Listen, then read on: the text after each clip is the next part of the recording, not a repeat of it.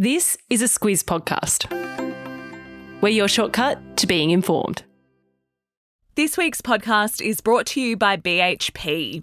Copper is a big deal in the energy transition because it's used to make electric vehicles, wind turbines, and solar panels. When it comes to producing copper responsibly, it's happening now at BHP. Good morning, I'm Alex Ty.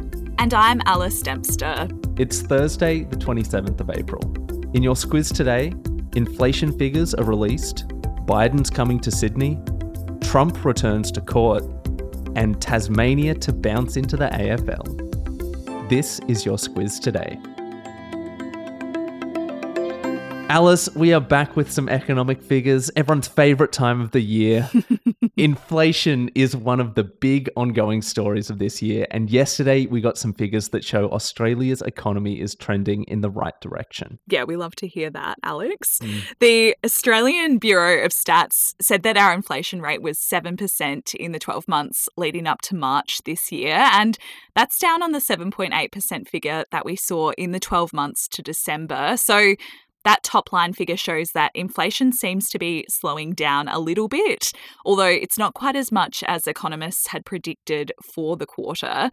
And to put the 7% into context, we've mentioned it on the podcast before, but the Reserve Bank of Australia aims for an inflation rate between 2 and 3%. So 7% really is still too high. We get inflation data from the Bureau of Statistics every three months. And so in the last quarter, we have seen that the most significant contributors to inflation were gas and household fuels, tertiary education, domestic holiday travel, and medical and hospital services. Now, this 7% figure, Alice, does raise some questions for policymakers. Yeah, there's probably going to be a lot of eyes on the Reserve Bank next Tuesday. Mm. And that's because it's the first Tuesday of the month, which is when the RBA board meets to decide whether or not to raise the official cash rate. If it does raise it from the 3.6% that it's currently sitting at, it would, of course, make mortgages and any debt repayments go up. And the Albanese government is also looking at those sharp rises in gas prices that you mentioned, Alex, Reports say that the government is considering extending its cap on gas prices by another 18 months, and that would mean that prices would be controlled up until mid 2025. Yeah, when you look at gas prices over the last 12 months, they've risen by 26%, mm. and electricity prices have risen by 16% in the same 12 month period. As for the politics, the coalition says the inflation numbers are way too high, while the Treasurer Jim Chalmers says the worst of inflation is behind us. Chalmers also promised cost of living relief in the May federal budget. There's been another twist in the Kathleen Folbig story, Alice, with the extraordinary suggestion that Folbig might actually be released from jail after 20 years due to new evidence that she might not have killed her four children yeah, just to remind everybody about the backstory to this case, back in 2003, Folbig was convicted of three counts of murder and one count of manslaughter. That was after her four children died on separate occasions while they were all under the age of two. At the time, Folbig's diary entries that discussed her struggles with motherhood were relied on to convict her, and none of her appeals were successful. But a current judicial inquiry into the case has heard new evidence that the children might have been born with genetic conditions that could explain their deaths.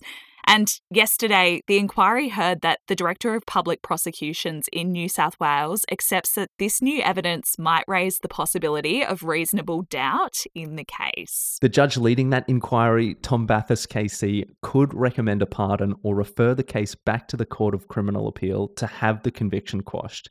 It would be a major moment for Australian criminal law and could create momentum for law reform to better deal with new evidence that arises after a case has exhausted all avenues of court appeal. Speaking of court, Alice, Donald Trump's tour of American courthouses has continued, with yesterday seeing the start of a lawsuit in New York where Trump is being sued over an alleged historical rape. This case is being brought by a woman named Elizabeth Jean Carroll. She's known widely as E. Jean Carroll. She's a writer and a magazine advice columnist. She says that she had a chance meeting with Trump nearly 30 years ago in a New York department store, and it ended with him pushing her into a changing room and sexually assaulting her.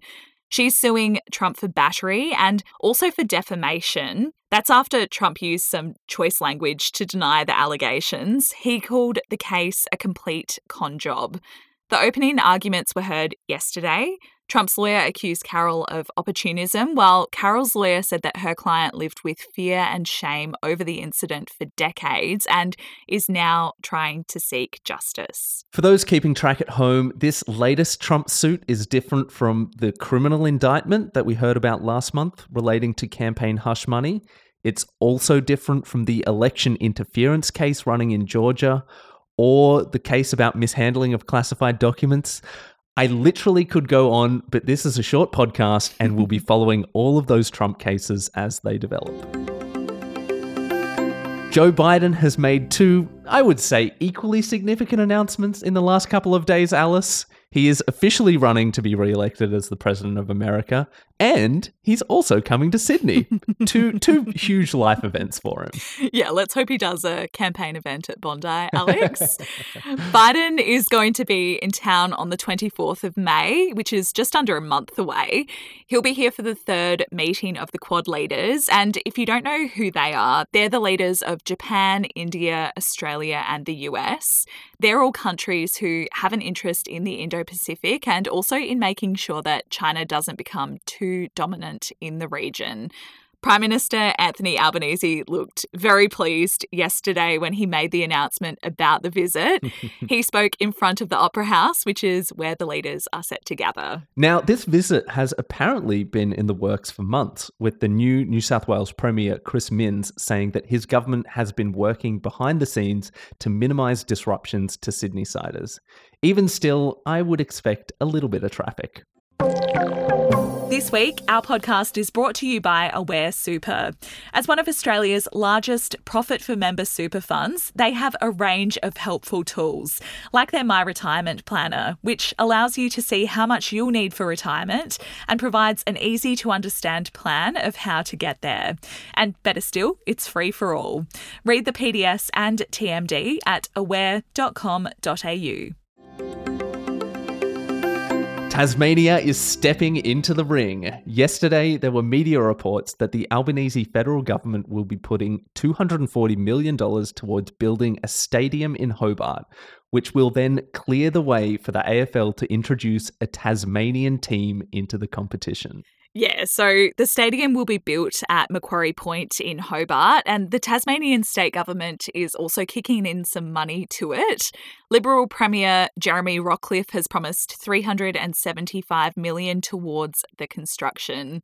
Reports say that Albanese will head to Tassie this weekend to make the official announcement, and they also say that it will be included in the federal budget.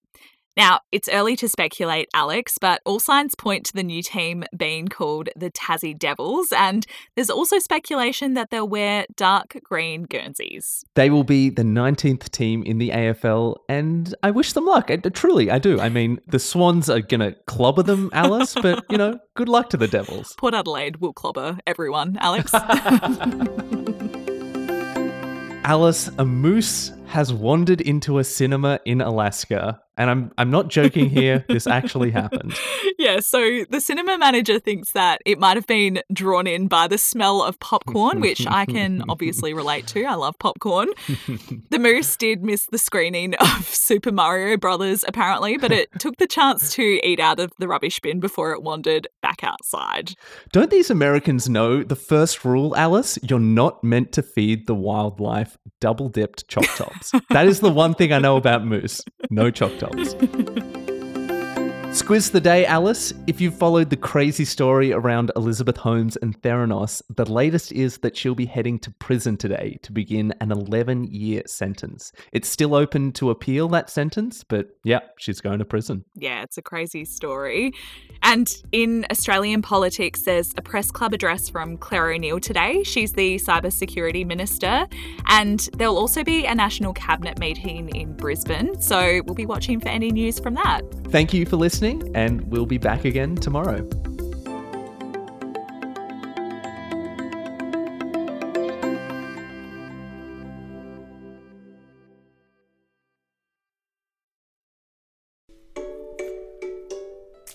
Hello, it's Bryce here from Squiz Kids. Kids and fiscal policy go together like peaches and cream, which is why we're excited to present a special Squiz Kids Q&A this week with Federal Treasurer Jim Chalmers. It's the podcast where the kids of Australia get to ask the questions. Tune in to Squiz Kids today to find out how the notorious BIG has helped shape next week's budget, why the Treasurer considers himself more of a three pointer than a slam dunker, and why his toenails will be painted with glitter nail polish next Tuesday when he stands in Parliament to hand down the budget. Plus, there's a cheeky question in there about his leadership ambition. All part of our mission to engage kids in the wider news agenda. Check it out in the Squiz Kids podcast feed or via squizkids.com.au.